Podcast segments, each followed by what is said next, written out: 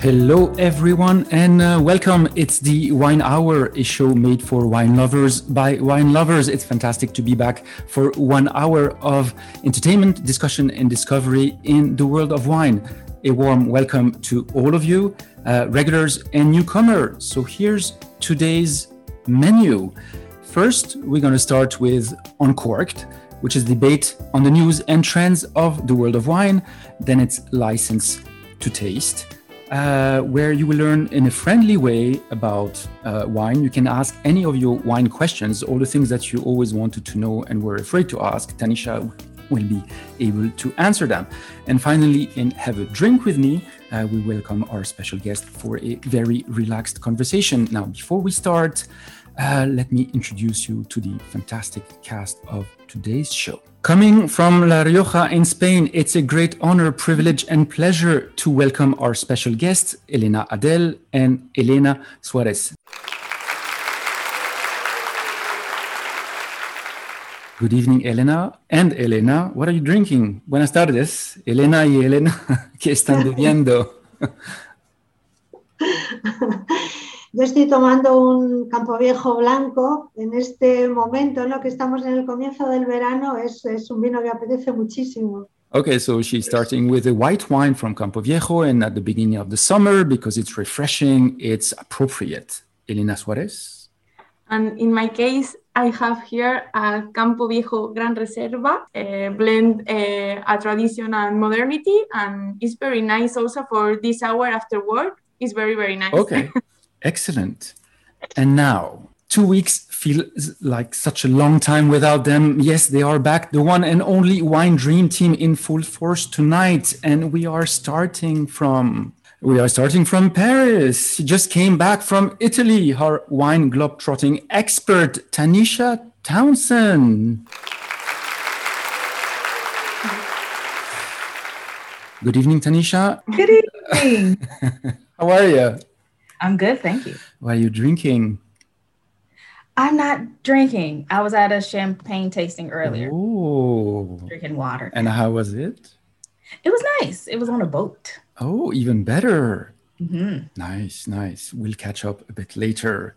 All right. And now, now from London, our wine lover who is in a romantic mood these days. So I just wanted to prolong that mood that you had, Akos Forczek.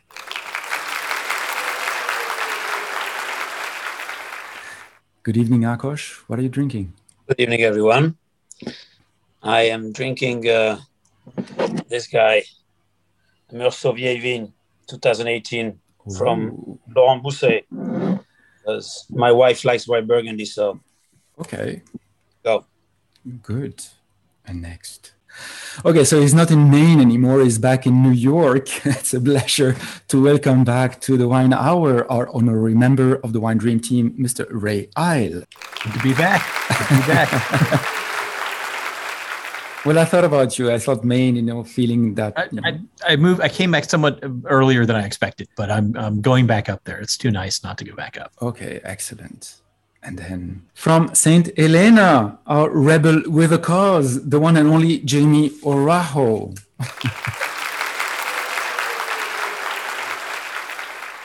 Good afternoon, Jaime. I'm so jealous you're going to see uh, Billy Idol in concert. I know. I can't believe it. I can't believe it. Um, X number of years after I saw him when I was like 15. So very exciting going in August. And uh, it is, again, noon here. So Yes. Ah, I'm on good. water. Water is fine. Everyone is ready. Just grab a glass of wine or anything, water, tea, coffee, anything is just fine. And I just want to cheer with everyone for this beautiful evening that we have amongst friends. Cheers. Cheers. Now, relax and enjoy the show.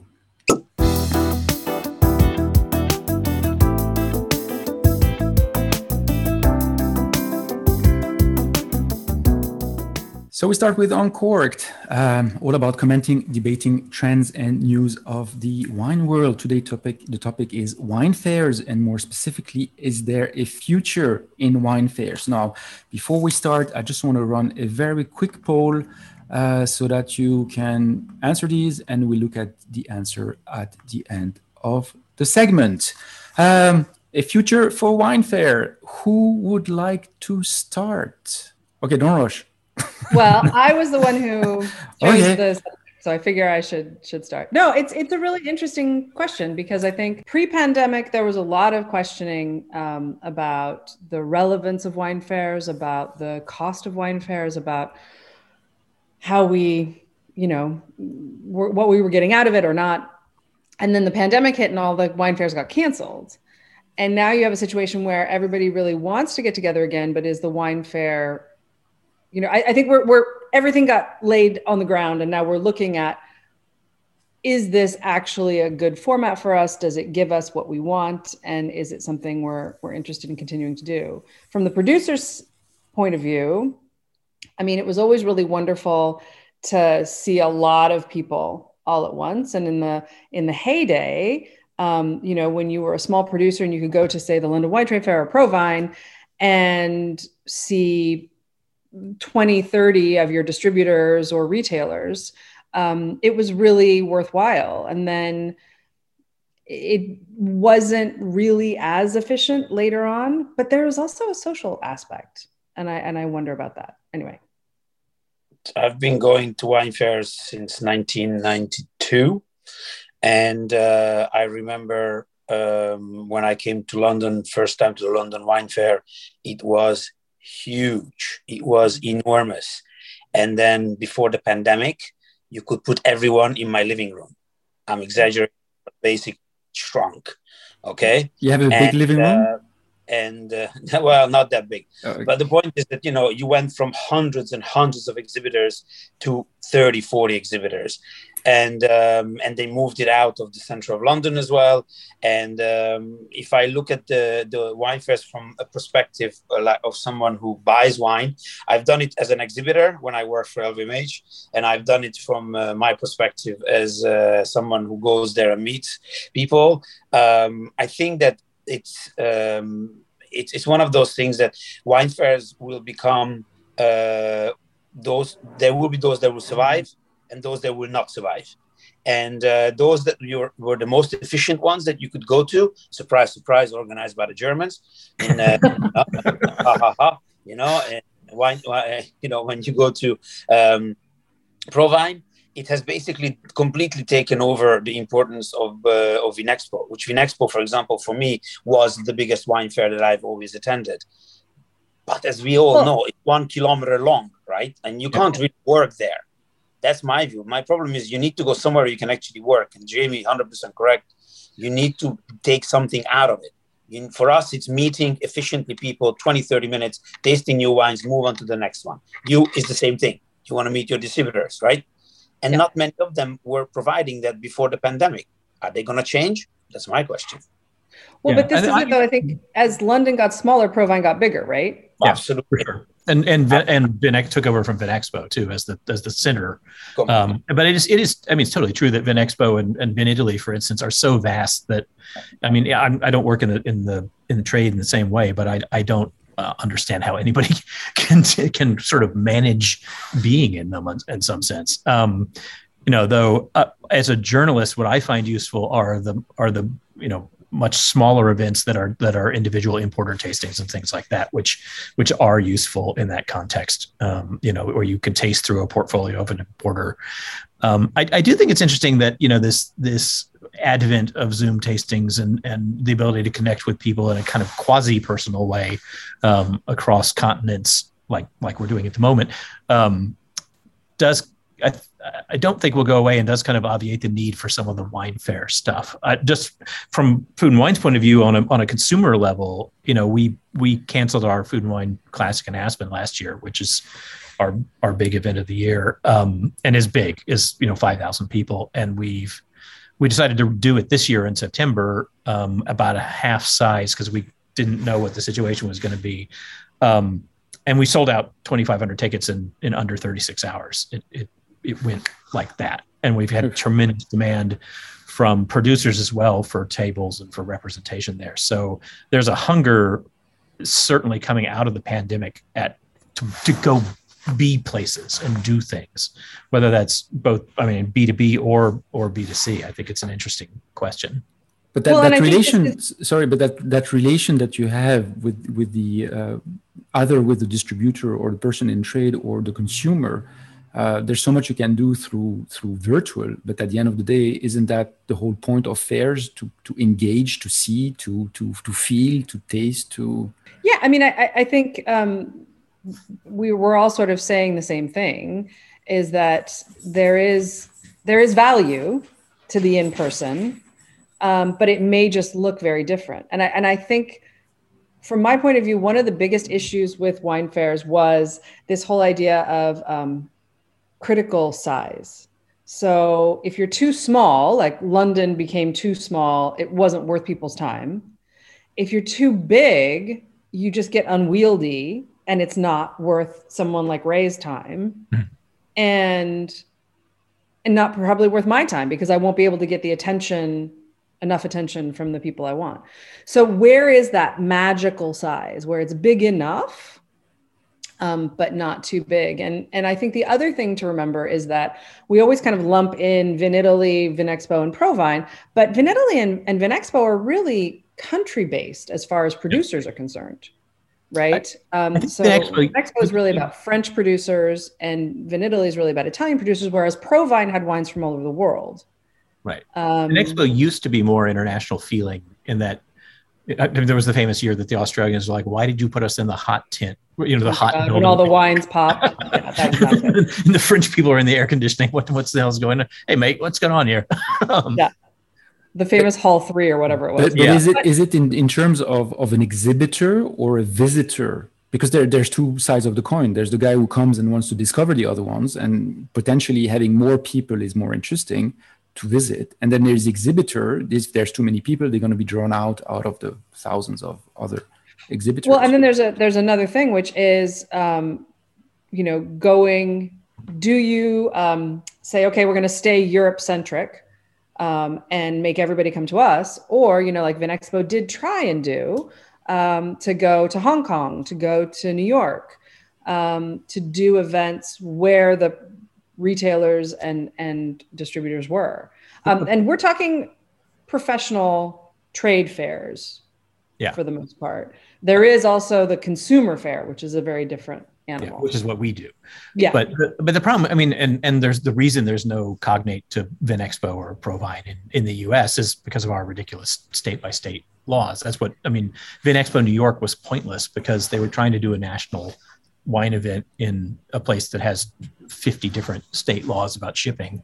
And and so retailers from other states didn't come. Um, so it became a, a, kind of an odd new york centric vinexpo wine fair um, that um, I, I, never seemed to work for me so um, well in hong kong um, vinexpo went directly up against the hong kong wine fair right um, and instead of saying, wow, we're doing the same thing, we could actually join forces and create this hub for Asia, um, they decided to say, no, I'm better than you. No, I'm better than you. And they both went the way of the dodo. so, ended up bad. Akos, the, the, as, a dis, as a distributor, are, are the, the, the format of the wine fairs the way they are currently, are they good or there's something that needs to be changed in your mind? so th- there are in uh, internationally for me there were there's three type of wine fairs that i'm going to highlight um, one was the wholesaler convention in the united states which has all which has been in traveling around and uh, it's very american specific but they knew how to organize it in a way that if you worked your field in advance, you could make it very efficient for yourself and you could go around. But it was also extremely elitist from a certain point of view because people had to spend a lot of money uh, on the suites in the hotels. And uh, in order to get into those suites or get into those meetings was very, very difficult. Um, and uh, secondly, in the UK, uh, we had fairs here where you would have uh, until six o'clock or five o'clock, you will have professionals only, and they would open up for the public, a general public that could come in at the end of it and uh, and and taste the wines and, and and try the wines. Initially, I thought it was a good idea, but after seven o'clock, when everybody is absolutely sloshed and they are the only reason why they come in is to get drunk it was not it was really not not the right way of uh, of doing it. So this still exists and i would say that you know these two type of, of uh, events i don't think they have a future in my opinion. The third one that has a future is the one that has been the most successful is the is, is the ProWein format for me because that satisfies ray it satisfies Jaime in terms of a producer because you go there and you can find small producers who are standing on their stands and they're interesting small producers who don't have the money. They can only spend like 500 euros or something on a stand. And we pick up many interesting producers while walking around. And at the same time, we meet our own producers. So we get to have a double whammy in a way that we meet our producers, we reconnect with them, we try the new vintages, and they, it saves them money to send, samples to us. And then at the same time, we, we, we make deals, we make, you know, we place orders with them, and, and, and then we discover other people as well who go who, who, who are there and who are interesting for us. Uh, maybe we, we sign up new producers, and it happened to us several times. So for me, this format is a lot more interesting because for me at least it's worth the money. It's already so expensive to go there anyway that you know that's and, what I say. And I think if you're if you're a U.S. importer or something and, and scouting for for new producers, um, that things like ProWein actually are indispensable because there's there are truly so many wineries that don't have representation in the U.S.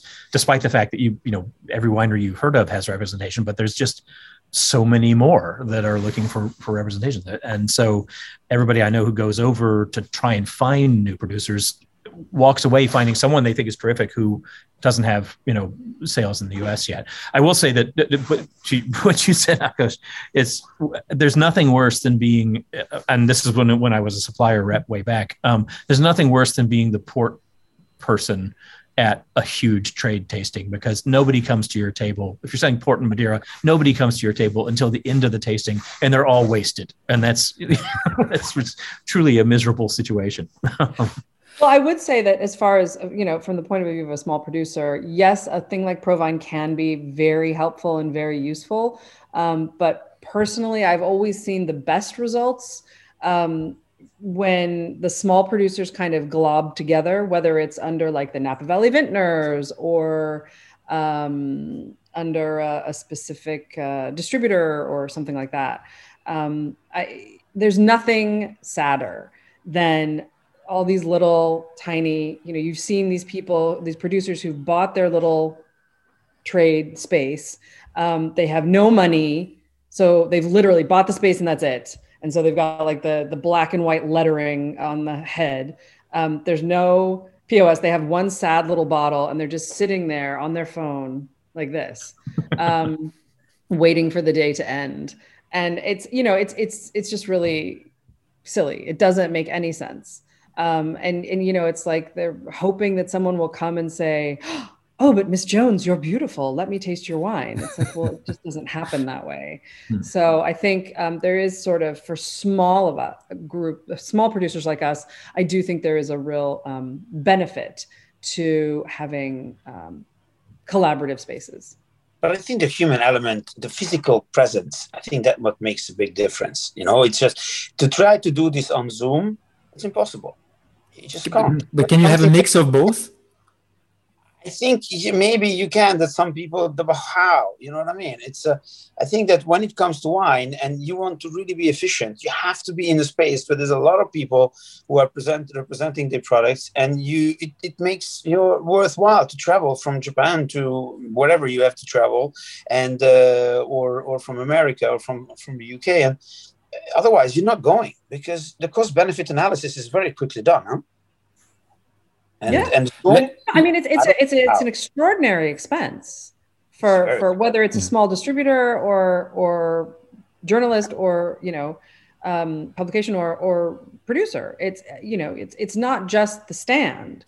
It's everything that goes into it. It's yeah. it's um, and of course all the prices of hotels shoot up during the fair, so all the hotels are crazy expensive. There is one thing that I think we also we don't talk about it um, as much but i do believe it is a real benefit is that there is a sense of community in our industry. There's a sense of personal relationships. And the number of um, special relationships that you develop when you're all in that space and everybody's tired and everybody's working hard and your feet hurt, but you go and have a drink at the bar and you see such and such, or you go and have a meal um, and share those more intimate personal moments with people. I think it's um, something that you just can't do over Zoom, right? You can get mm. all the presentations done, you can get all the negotiations done, but you can't get the beer at the stand after the show. Okay. So let me share the results of the poll very quickly. Uh, there's, in, I know that in the audience there are part part uh, individuals and part people from the trade. Um, first question: Are wine fairs important events for you? It's about seventy percent. What purpose do wine fairs serve for you? Uh, the first is drinking many wines in the same location. I didn't mention the amount of wine, but I guess it's to try them. uh, and then meeting people from the industry. And then the then you have next uh, discovering new regions and wines and watching trends in wine. Um, so what's the future in, in a couple of words before we go to your uh, thumbs up and thumbs down? Jaime. Um, I think it will happen. I don't think, I, I, think the size is going to be much reduced. And I think unless we can actually make it more approachable for everyone, um, I don't think that people are going to come back in droves to, to many, many fairs. I think there's space for maybe one or two, but I don't think we're going to have the, the plethora that we had before. Okay. Ray, what do you think? I mean, I'd agree. I mean, I think you know, ProWein will probably come back when they decide to have it again, and it'll dominate. Even as it was doing before the pandemic, it was kind of pulling the center of attention from other fairs. Um, I, you know, until the U.S. changes its laws, I don't see equivalent fairs happening here. Um, and uh, I think, you know, barring another pandemic, uh, we'll come back to large events, at least based on our kind of consumer event interest. Um, I, you know, our plan is in June next year to bring the Aspen event up to full strength. So I think that will s- knock on everything, stop being a deterrent to people. And sorry, I just would add that um, I think it's really interesting what they've just done with Vinitaly um, in terms of making it more of a um, a fun thing. So they really concentrated on the opera wine. The it's the tasting, right. but it's also they're including opera and food and and so um, for a, a retailer or press or whoever it's not just about you know coming and working it's about coming and enjoying yourself as well and enjoying italian culture while you're tasting all the wines and i think it's a really savvy way to get back into it somewhat nice. different from Germany. Yeah. yes. when good, you listen though. to when you listen to uh, Italian operas and German operas, you see the difference. Yeah. yeah. Akos. yes. Well, German opera, you know, yeah. sometimes like five hours. If you have 16 and, hours uh, ahead of you. character sings for 35 minutes before she dies. Anyway, so the, uh, the point is for me is that I have been invited to many uh, on virtual uh, exhibitions uh, and I have attended zero. None of them. I find them sterile. I don't find them interesting. And it just takes time out of my day where I have much better things to do. Whereas when I go to a fair that is planned, it's there, I feel that I accomplished something and I'm not losing out on doing something else. So I think uh, that um, there will be for small communities. Uh, the Zoom testing will continue. We have demands for it. Uh, we'll continue with 10, 15 people. I just can't physically see how that can be done with two and a half thousand people. You have to be there and you have to be physically try the wines, drink the wine, talk to the people who are there, and as Jaime said, it's the atmosphere, guys. It's to get, you know, you gotta be tipsy, you get happy, and you know, you drink wine, you you share something, and you build relationships. Relationships are built that way, not over Zoom and you know, just touching the screen kind of thing. Yeah. Okay. Finally, thumbs up, thumbs down. Jaime, you go first because I know you have to dash. Yes. Uh, thumbs down. My freaking dog got injured again. Oh. After Sorry. drinking the bottle. A very personal one. it's okay. Ridiculous ridiculous. Um, and also um, thoughts and prayers and all kinds of um, love going out to all of our Indigenous friends um, with the announcement that came out this morning of a second um, burial uh, site in one of the native schools. It's just kind of horrific and awful. And um, thinking about them this week. thumbs up is that the heat wave has stopped here and it is glorious. and you all have to come and visit because it is literally the best place in the whole entire world. It's totally beautiful and um, we're just loving it. So nice. Yay. Nice. Thanks, Jaime. Ray, thumbs up, thumbs down?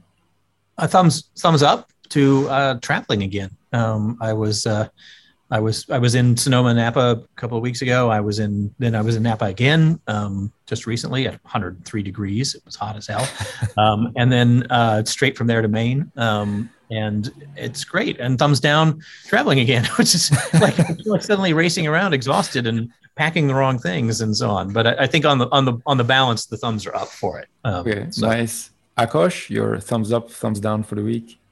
Well, we celebrated our 24th wedding anniversary, so yeah. we that's part Monday, so that was great. We had a romantic uh, night away with my wife in, in London. So we did the first ever stay in London, not traveling where because we can't, obviously, because we are persona non grata in Europe or anywhere else for that matter.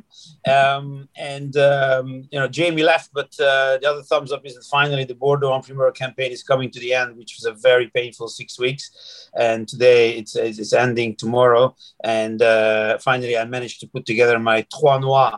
Uh, you know, order that for the UK, which we're going to hopefully launch in in September, and um, thumbs down. Well, other than the fact that we are still, unfortunately, not, uh, you know, completely free to do what we want, um, and um, you know, I, I, I say that for me the biggest uh, thumbs down is read the New York Times and uh, have a look what the New York Times has written today about Hungary, where I'm from. That's okay. biggest thumbs down ever. I only read Eric Asimov's column, so I can't say. Well, you should read it. Okay. About, it's about it's about the discrimination. Last time you've seen in the 1930s in Hungary. Okay. And it's okay. Thumbs we'll, for We'll we'll have a read about what Orban is doing. Anyway, thank you, Jaime, Ray, Akos. See you in two weeks. Thank Thanks. You. Absolutely. Now we're on. Bye bye. Thanks. And then now we're on to license to taste with Tanisha Townsend.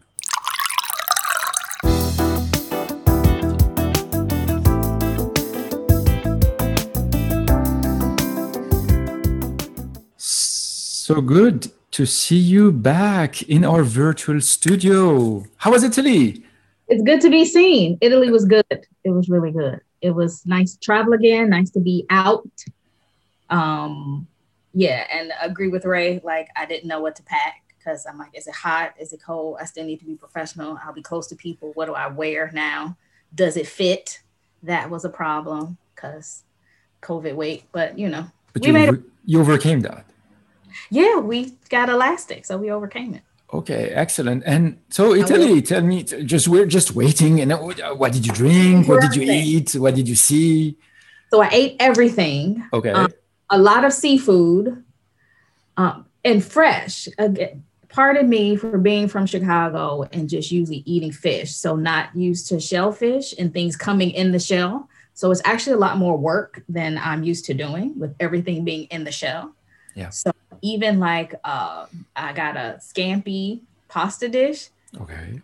Sauce and the pasta perfectly al dente. The yes. sauce delicious. There was these big shrimp in there, completely in the shell. I mean, arms, head, legs, everything. And it was just a lot of work. So by the time I got to the end of it, I said, "This is too much work for this little bit of meat." I'm just, I'm exhausted. But you know, it's it's fresh. I know. I just ate the pasta around it. I, okay. So focaccia, that was delicious. okay. I enjoyed that. Um, not as many. There was no shell to remove on the focaccia, I guess. No. Okay, no, no. good. So, mm, okay. Not as many desserts as I would have liked. I am. Uh, I definitely have a sweet tooth. I should probably say sweet teeth. It's definitely more than one. Okay. So not as many desserts. Uh, as far as the wine, yes. bunch of tasted before. Um, I mentioned Bombino Nero before. I tasted that. And how was it? It was good. I liked it. And then I even had a couple of um, rosados made from that. And how would you compare Bombino Nero to something else that you know? No, nothing. Nothing. Okay, so it's very special. So maybe Pinot Noir, but with more structure, more roughness. Okay not as light. Um, definitely thicker skin because the um, the rosé that we have from it or rosado, uh, it is darker in color. So think of a dark color like from Tavel. So it was dark like that, almost like a light red. Okay. It wasn't that pale Provence style pink. So basically, it was something completely unknown, which is nice to discover stuff that you haven't tasted before. Yes. Also enjoyed, tasted and enjoyed Nero di Troia. That was Okay. new. I'd had Negro Amaro before. The main things they talked about in poured for us were Negro Amaro and Primitivo. I had had both of those before. Okay. Uh, the Nero di Troia, that was new to me. And then I had a sparkling um, from the Verdeca grape. Okay. So there's, I have a question. Very okay. When we had Eric Asimov on the show, he was talking about context. Now, while you were drinking Primitivo in southern Italy, did it taste better than when you were drinking it in Paris? I'll be honest. Ah, come on. It's hard to say better because, again, context and then what is better. Like it's relative. Like because of the food I was eating, the company I was with, I mean, I'm in front of a castle. Better. Even Feel the water, I was like, oh, this water's so fresh. Did it come from a spring right out back? Like it, everything just tasted better. So context is important. So yeah, context is important. And I think that's something that happens when people, you know, buy wine at a winery and then they go home. You know, they talk about it and they talk it up. And then you get home and you're like, oh, I mean, it's good, but it's not as good as I remember Yes. because you're sitting in your living room in your pajamas, not Yeah. at winery Not- room. Not in front of the castle with the spring flowing down the water there. Exactly. Uh, fountain and all that. So yeah. Um uh again, I'm probably gonna talk more food than wine this time. Uh, but be my guest. orchiette, is that how you say it? Orecchiette. The little ears. Yes. Yes. Got to see some nonas actually hand rolling it in the street. So that was fantastic for me. Like just watching them roll the pasta, then cut it, and then make it into the shape. Um, and then sit it to dry. So of course I bought that. Um, and then they had these everywhere. This snack, the taralli. Okay. Everybody's Um, putting their head in front of the camera. So okay. Yeah, yeah, like- yeah, we saw that. Yeah. So Okay. It looks like uh, it tastes like a cracker. It's just round. And then we saw them; they were making those as well. So I was like, "Well, clearly, I have to buy all these things." Yeah. Some kind of biscottis. Yes. Nice. Yes. Okay. Um, and then also olive oil, and that was Oh. yeah. So it was fun. It was So fun. you enjoyed it. yes. How about the, the Italians? Oh, they were fun. And they were so excited for us to be there. Because of course they hadn't seen people in a while. So to have us there, they wanted to show us everything. So we were almost late to all of our appointments because they wanted to keep talking. Okay.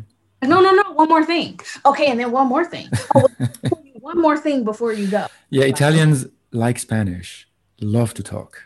It's it's something in in in, in the DNA probably. It's it's beautiful, and you you you, you cannot spend a, a, a boring evening in Italy or in Spain for that matter. Actually, Yeah, we did not. No, we did not. we're getting closer to the wine minute.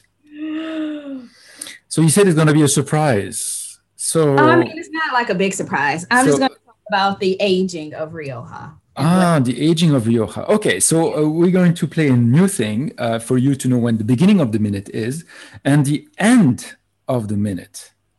Okay. Okay. So you're going to probably realize how it goes. Okay, are you ready? Not really, but all right. Okay, so you, you will get the cue when you can start. Ready? Okay, so talking Rioja and talking aging. There are levels of aging in Rioja, and you will see this on the bottle. Start with just generic, no aging requirements. Then, if you see Crianza on the bottle, aged for two years. If it's red, it's one year in the bottle. If it's white, six months in the barrel.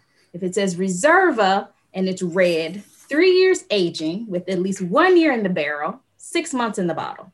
White, two years with six months. Then you have Grand Reserva. You see that on the label. That means if it's red, it was aged five years with at least two years in the barrel and two years in the bottle. If it's white, five years aging with at least six years, six months in the barrel. There is a new one now called Gran Añada, and that's for sparkling, and that's at least three years on lees, vintage wines, and they're hand harvested. I'm done. I'm finished. You One minute. yeah, that was the minute. Yeah, you got it. I can say uh, you were not warned, basically. Oh, you did it. Good. Anything to add? No, that was it. Okay. So, what are your thumbs up and thumbs thumbs down for the week? Uh, Hmm. thumbs. Oh wow. Oh, Thumbs yeah. Thumbs up. Thumbs up. I'm back on the one hour live. Yay. Thumbs down. The weather is not that great. It's been raining a lot. It's been a little chilly. It's been like 20, 21 degrees. That's not June. I had on a leather jacket yesterday. Yeah, but you're in Paris, La Ville de l'Amour. You don't need nice weather. It's a beautiful city. Okay, I'm joking. I need it to be dry though. It's June. I should not have on a leather jacket. In Yeah, I understand. So Well, thumbs down. thank you very much, and we'll see you in uh, two weeks. Bye. And now, last but not least, have a drink with me with our special guests, Elena Adell and Elena Suarez.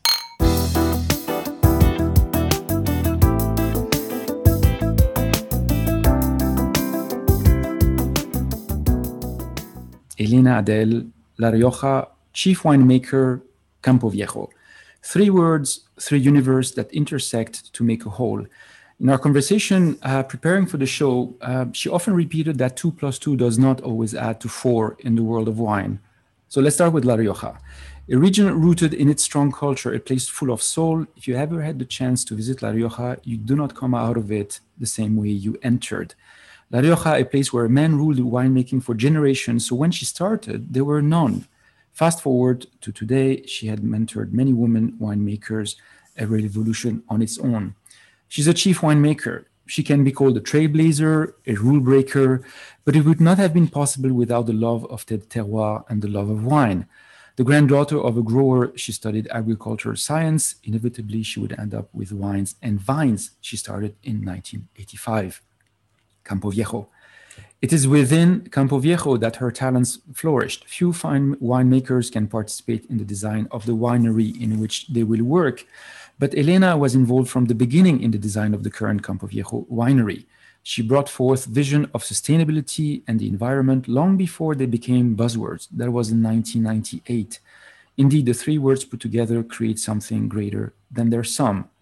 Elena Suarez, passion, energy, new generation.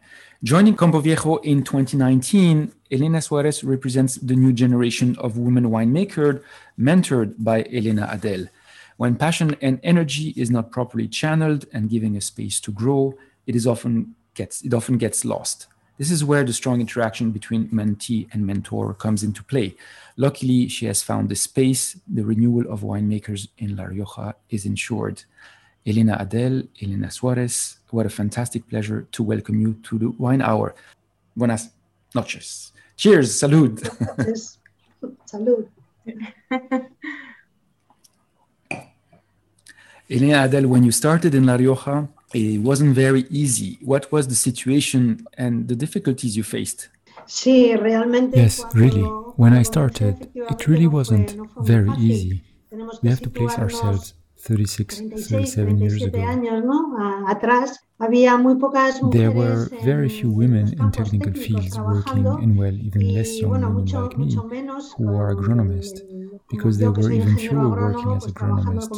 It was very strange to see a woman in the field. extraño ver una mujer en el campo. Pero bueno, But hey, here we are. Tampoco- wasn't that bad after all. Con, con la dificultad de encontrar un trabajo. With the difficulty of finding a job, I mean, 30 something years ago, 40 years really, for a woman agronomist with a technical background, finding a job was very difficult. In fact, I started working in the Ministry of Agriculture in an official body within my region, and from there I went to work in a dentro de la winery. Región, y de ahí pasé a trabajar ya en una bodega. And Bueno, afterwards, what happened? después comencé a trabajar en, en una bodega. Well, later departamento I started working in a winery in the technical department, directing everything the elaboration, control the en control in the bottling lines, bodega, the entire winery, the aging. And was really curious because in those times, you know, now it's very common for a winemaker to be in the field controlling the vineyard because after all, that is the origin of everything. But then it was quite strange to see the winemakers in the field kicking, so to speak, the vineyard, and far stranger to see women in that mission. From the start, the design of Campo Viejo was very specific. Uh, the values that you wanted to enforce were very strong. Uh, why did you think about sustainability and the environment? Well, let's put a bit in context. In the era when we designed the winery, the winery was designed at the end of the 90s, and in fact, it was then when the first elaboration was built. The first harvest we did was in 2001 a series of principles that we wanted to fulfill when making the design of the winery. One of them was that the raw material, that is our grapes or wines, receive the best possible technical and ecological treatment. Second, we wanted to create a winery that is totally integrated into the landscape, totally camouflaged. In other words, it will impact the environment as little as possible. Yeah. And the third question we needed to answer was that it also had to be a beautiful winery, a winery that architecturally was already acclaimed for everyone to want to visit us.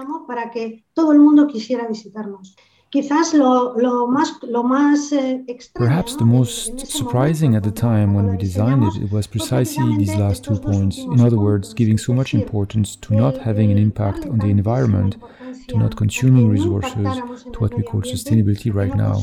But back then, that word was practically not used. So you were precursors. So um, yes, but notice also in the last point I have commented that is, we were already thinking about what to do next. It has been all about wine tourism. In other words, we were already thinking then that we wanted to make an attractive place for everyone to get to know our region, our winery, our wines, the whole environment that surrounds us. In fact, I think Campo Viejo continues to be a reference winery also in this century, 20 years later. In fact, I believe that it is already part of our genetics, it is part of our DNA, because not only it is that we designed it thinking about all this, but we have continued a bit with this philosophy and with this work system. Yeah.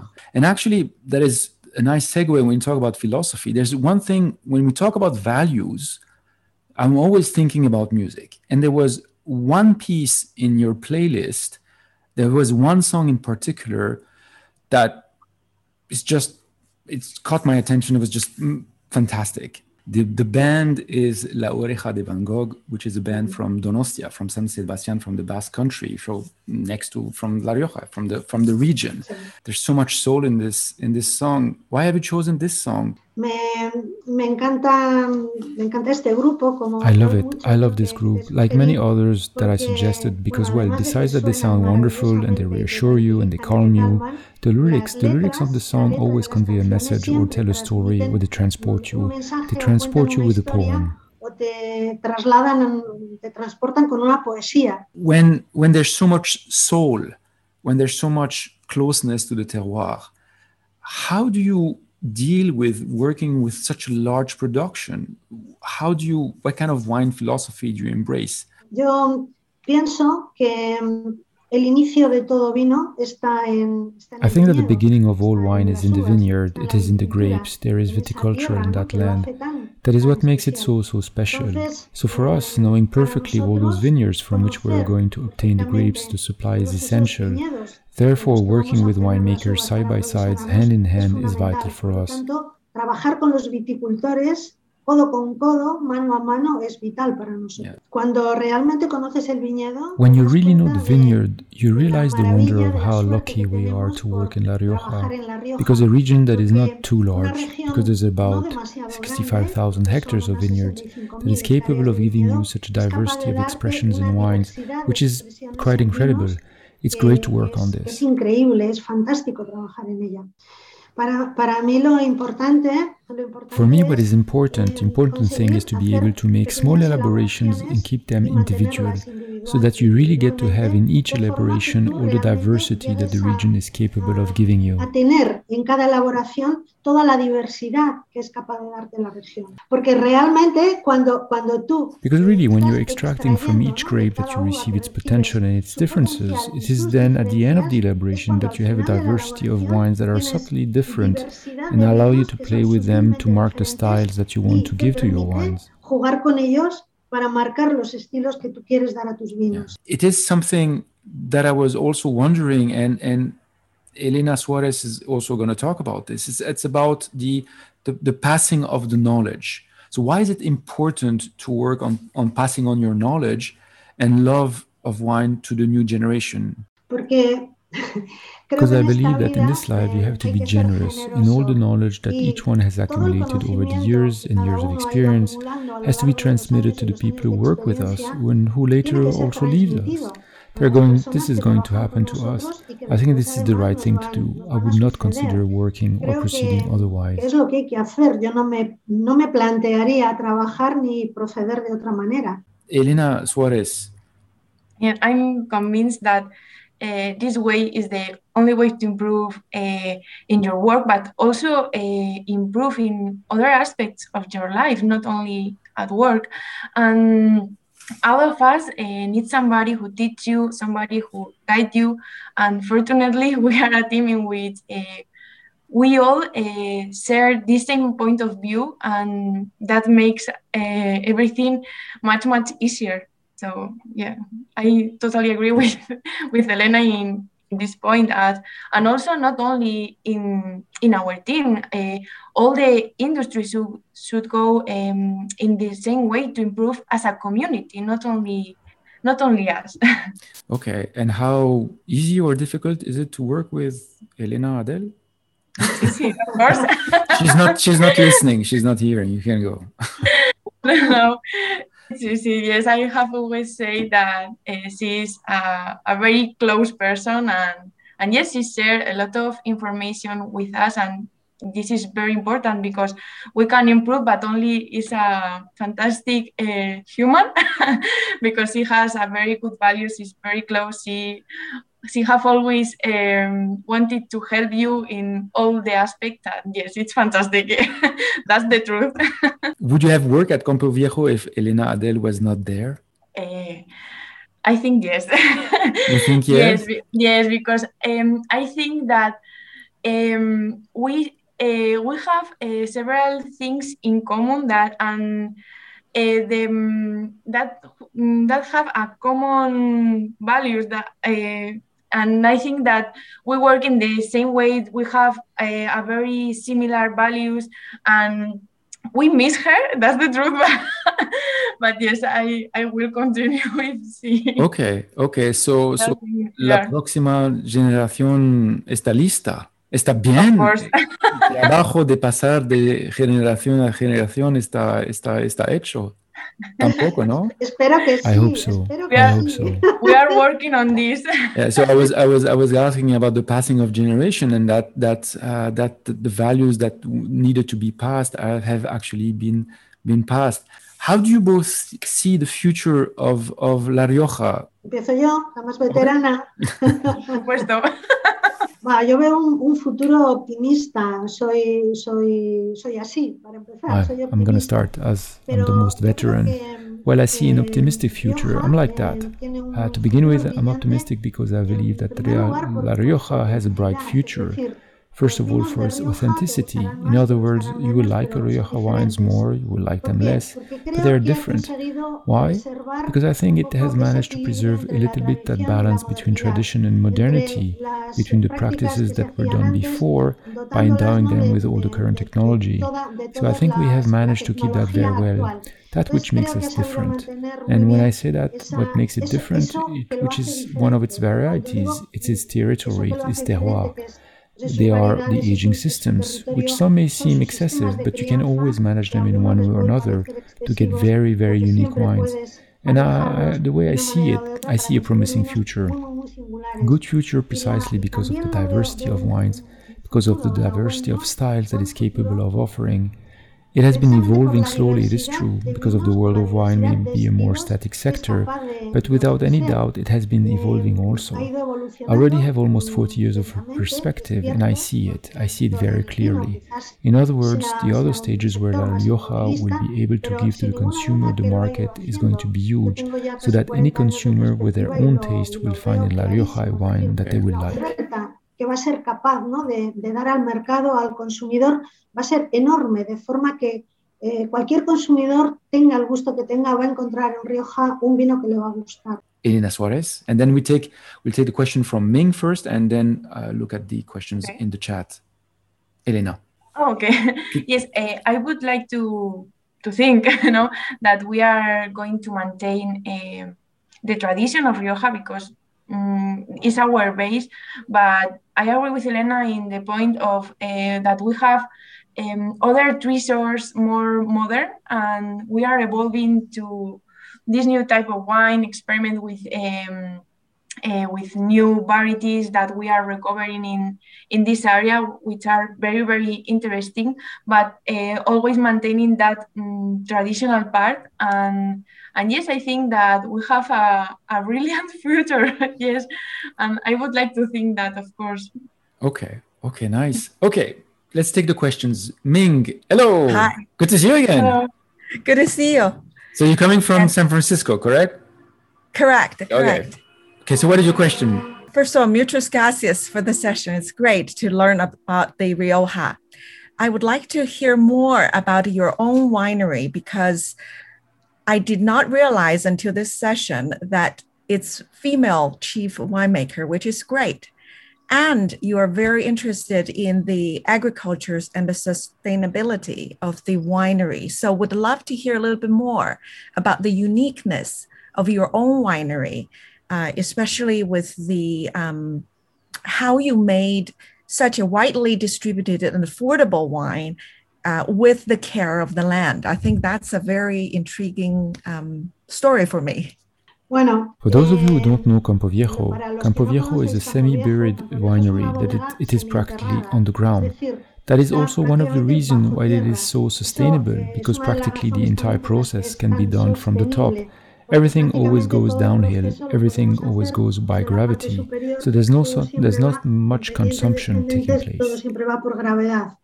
Of course, when maintaining the temperature, that is, we always think about how to use the least number of resources possible, but always with the best possible treatment of our footprint and our wine. That is our philosophy. We design it like this.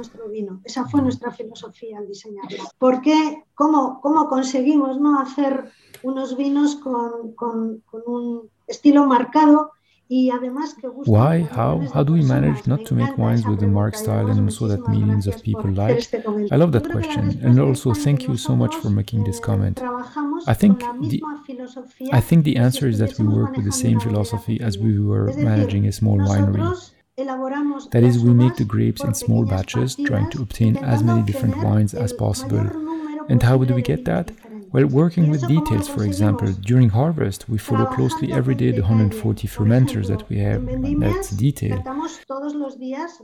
But in the cellar, nothing is done by system. Absolutely everything is done by trial beforehand. For us, each wine is like a unique child. Each of these wines, we choose the barrel in which we're going to age it French oak, American oak, from which cooper, from what forest.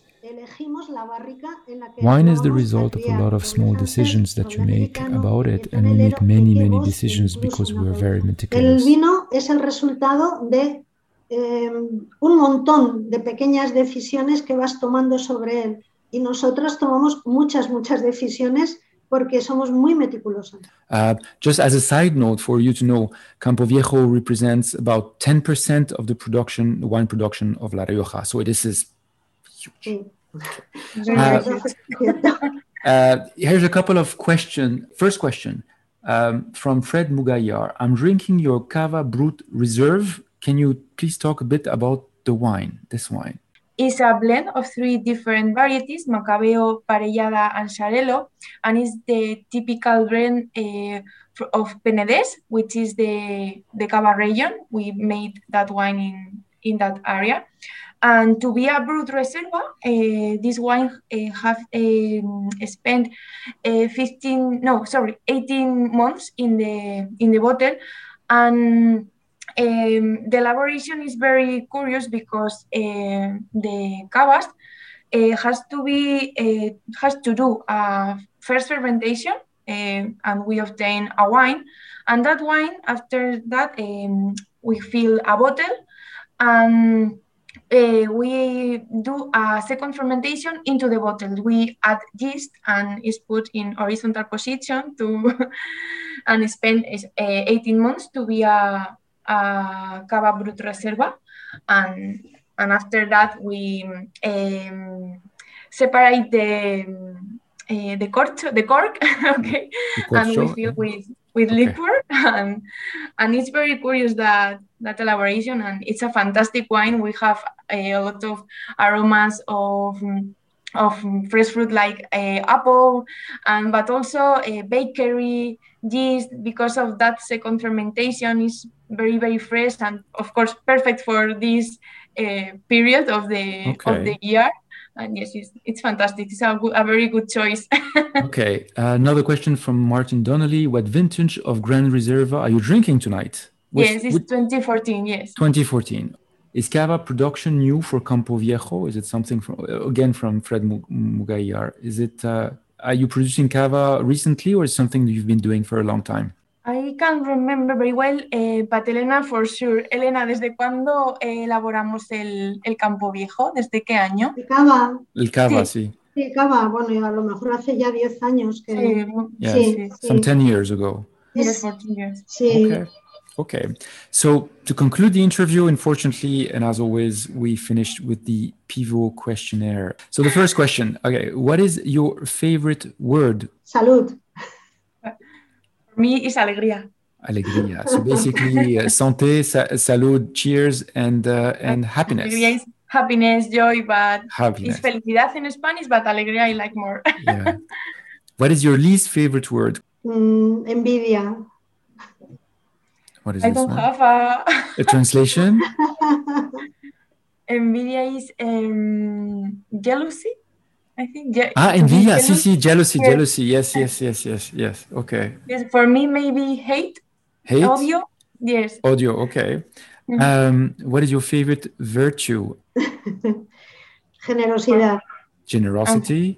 And, and optimism. Optimism. Okay.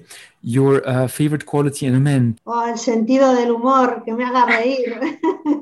the feeling of. For me, is honesty. So humor is is basically humor, basically. So how much you yeah. And for you, optimistic? No, honesty. Honesty, honesty. Okay. Yeah. Your favorite quality in a woman? Um, amabilidad. Que sea okay. amable. To be amicable, to me. Uh, okay. For me, it's the same. I I don't make any difference between man and woman. Okay. Uh, honesty for for all the people. For all the people. Uh, what wine would you use to describe yourself? Um, ahora mismo un, un, blanco, un blanco de, de crianza de una añada relativamente antigua.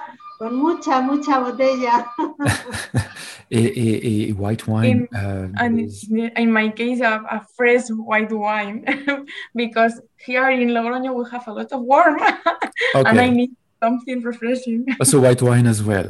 Okay. What is your favorite curse word? You can say whatever you uh, want. They don't understand Spanish.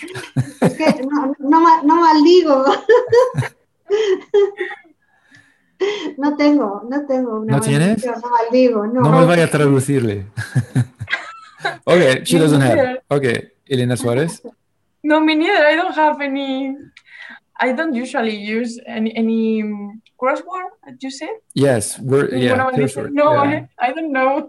because when I was in Spain, I used to hear a lot of these things. Anyway, I'm not going to say anything. Okay, what sound or noise do you love? Um, me encanta el, el ruido de la lluvia cuando cae suave, sobre todo si estoy en el campo. Okay, when the rain falls down very softly, especially in the field. Elena Suarez. And for me, um, the sound of when you are walking and only your footstep uh, can be heard, and that That's um. Oh, nice. My footstep in in the silence. nice. What sound or noise do you hate? Um, el ruido del tráfico y los gritos en general. Yeah, the, the sound of the traffic and the screams and the, the yeah and the shoutings. And for me, um, the noise from construction sites, I hate it. okay. Uh, what plant or animal would you like to be reincarnated in? Si fuera una planta, creo que sería un roble. Y si fuera un, un animal, un, un, pájaro, quizás una bubilla, son pájaros preciosos de color canela. Okay, so basically, if it was a plant, it would be an oak, and if it would be an animal, it would be a bird. Uh, not really sure of the name, but it has a beautiful uh, tan color, basically. Okay, Elena Suárez. For me, also a bird. I would like to fly. a bird. Okay. And last question If heaven exists, what would you like to hear God say when you arrive at the pearly gates? A mí me encantaría escucharle decir: He estado esperándote muchos, muchos, muchos años. Pero qué bien te veo. I was waiting for you for many, many, many, many, many years. Elena Suárez? Um, I would like to. Um, uh, you, do, you did it well. okay. Elena Adell, Elena Suárez, thank you very much. Muchas gracias. Gracias a ti,